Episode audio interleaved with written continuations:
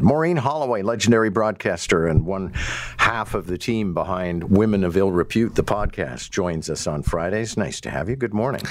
Good morning. So uh, you were you were out last night, and this would normally be unremarkable, except post COVID. I don't know anybody who's going out. I've been to one gala. Really? Just yeah. one? Well, it, it was on an invitation, and it was the Human Rights Watch gala, which customarily, I mean, normally when you go to a gala, it's gala like. Human Rights Watch is like somebody comes up to the microphone and says, "Somebody murdered my wife." There's not. There's, there's not a lot of comedy at, at the Human Rights Gala. I will give you that. No, I was at the uh, I was at the Storytellers Ball, which is put on the writers tr- uh, put on by the Writers Trust of Canada. It's sort of like the Giller Prize, but a notch down. And um, uh, Margaret Atwood is the, the patron, or as you used to call her, the woman with the cat. And I don't even think she has a cat, but we all know who you mean. Uh, and Lainey uh, Lui was the host. And so every table gets an author. And ours was uh, Tanya Talaga. And uh, Linwood Barclay was there, and um, Jesse Wente, Camilla Gibb. Roz Weston, all you know, best-selling authors, uh, or they hope to become. Right. And uh, so I have to tell you this. Apart from all this, it was just a lovely evening. It just lots of beautiful people, but the dress code was fairy tale black tie, whatever that is. And I was one of the few who took it seriously. Oh, so. no. I wore elf ears. I felt I felt a bit like Bridget Jones, who went to a party she thought was a Tartan Vicar party, dressed as a Playboy bunny, and she was the only one in costume. I was kind of the only one in costume. Yeah. And I forgot I had the ears on, and people were all smiling at me strangely. And anyway, I was. If you were there last night, I was the one with the ears. Okay. Yeah, I uh, I don't know what what was that again? It was fairy tale. Fairy tale black tie. Like, what is that? See, what do you, get what do you do with that? I get urban chic. You know that much. Yeah. You know, I just go to Tom Mihalik and I, I get my urban chic, but I don't know about fairy tale. Well, any well, apparently neither do I. But uh, it was it was just a lovely evening. I came home though, and Dewey, our dog, had gone on a rampage, like a binge. And he'd torn, they, he'd gotten up on the counter, knocked over the big, huge bowl that we keep the bread and his dog treats in, smashed the bowl, ate all the treats, and pooped all over the house like all over the house. So we were up till midnight just cleaning up after him. I'll oh tell man, you. and, and Yeah. yet we love them in spite of it all. I don't know. No, you think you're done? I think my love has left town. Um, you've been on Twitter because I saw this morning you gave one of your sort of goodbye. It's been a pleasure. Oh. Another, yeah. tweets. Well, it looks like have have you been talking about this? I mean, We have, yeah. As of uh, as of right now, Twitter is still standing, but thousands have left. This is all because of Elon's uh, memo saying either you work uh, ridiculous hours at high intensity or leave.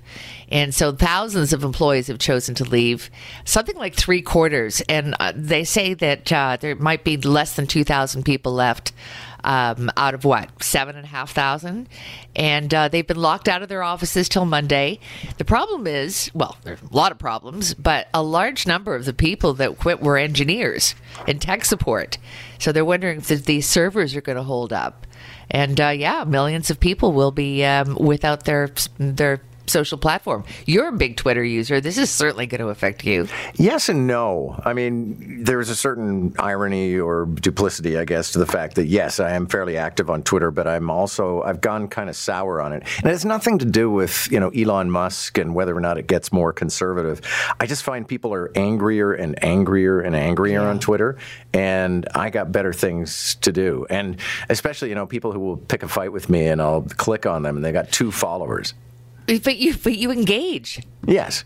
and much, which is hugely entertaining for those of us that follow you. Oh, Good. I'm glad to hear. So where where are you going to go? Are you going to go anywhere? I don't know if Mastodon? I will. no, because I haven't really maintained Facebook because I ended up with uh, almost the limit of friends on Facebook, mostly because listeners wanted to be friends. Yes, and I haven't same, updated. same. Yeah, I haven't updated my list in a couple of years now. So I've kind of got this oddball cycle of people, many of whom might be dead or not listening anymore.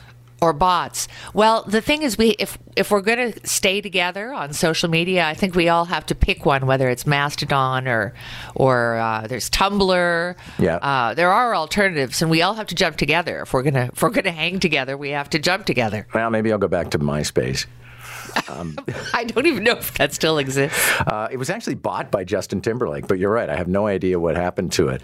Um, Life magazine, which was almost Yes. eaten by the dog at my house yesterday, has come out with its list of the 50 most influential Torontonians. Uh, Yeah, you and I did Toronto. Life. Yeah, Toronto, Life. Yes, and yes, opposed to Life magazine. Oh. Life, Life magazine would just have black and white portraits of you know dams. Yeah, exactly. No, neither you nor I are on the list of Toronto's most influential people. Um, but all right, so Simu Liu, the uh, the the Marvel uh, actor from Yeah. Mississauga, great guy. So he's number one. I don't know that he's necessarily the most influential Uh, Well, person that's in Toronto. the thing. That's the thing. This is the, the like. What does that mean? Just for the the the record, uh, Margaret Atwood, the woman with the cat, Yes. is in 18th place. Uh, Tanya Talaga, who was at my table last night, is 20th. Oh. Um, but to your point, uh, Mattea Roach, the Jeopardy champion, uh, is 50th. But to your point, what does it mean to be influential? Like, am I going to buy a latte or or live in a certain neighborhood or invest money because Simu Liu does it? So you know, define influential. And also, I mean, number two is the governor of the Bank of Canada, who Mm. arguably has a little bit more influence over our lives than a Yeah. very charming movie actor. Tiff Macklem. I'm Yeah. under. I mean, Tiff is not the name that you would think with the governor of the Bank of Canada would have, but God bless him. Yeah. Well, and one of our friends who's going to be joining us this morning is uh, number si- 17. That's uh, Bob Richardson. Oh, uh, fantastic! Yeah, he's the director of uh, Canada Soccer, so he's going to join us to talk about soccer this weekend. Which brings us to uh, FIFA, which Yeah. starts, but but it's also the Grey Cup on Sunday for right. those who like their football Canadian style. Um, but uh, are you are you uh, an international soccer fan? Not I don't really. think you are. No. Well, you, just- you, I I quite enjoy the World Cup, and Toronto loves it because we have so many communities here who have teams represented. Uh, we Canada has a team, Yes. but apparently interest is at an all time low. Oh, I didn't know that. Yeah, well, that was Because I see John one Herdman source. everywhere. Uh, he's Yeah. the coach, and I, he's on one of my monitors pretty well 24 hours a day. Well, I think it's it's it's going to be fun, and and uh, once we get over the the, uh, I mean, with apologies to CFL fans, I, I really, oh, the Grey Cup's on on Sunday. Who's playing? Like, like, no idea. Uh, but uh, yeah, FIFA's fun. It, the World Cup is fun, and aren't we hosting the next one?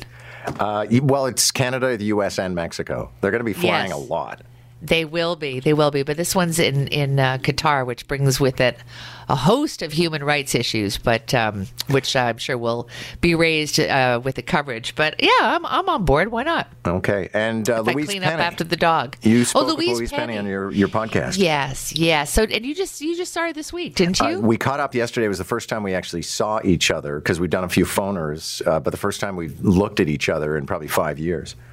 Well, she's uh, she is our guest on Women of Ill Repute, and uh, she's also making an appearance at Indigo, uh, the big one downtown, to uh, sign copies of her book. And she's got her, uh, her um, Three Pines series. Yeah. is being made into a miniseries, as you know, with Alfred Molina as Inspector Gamache. So yeah, she's a she's a happening babe. Well, they sent me all eight episodes of the first season, but they put Oh, them in the wrong. it? Well, they put them in the wrong order. So I started with episode seven, and I'm like, "What the hell is going on?"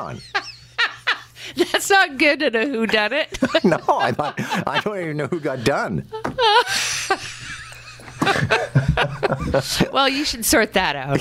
Yeah, I will, Maureen. You have a wonderful weekend. You too.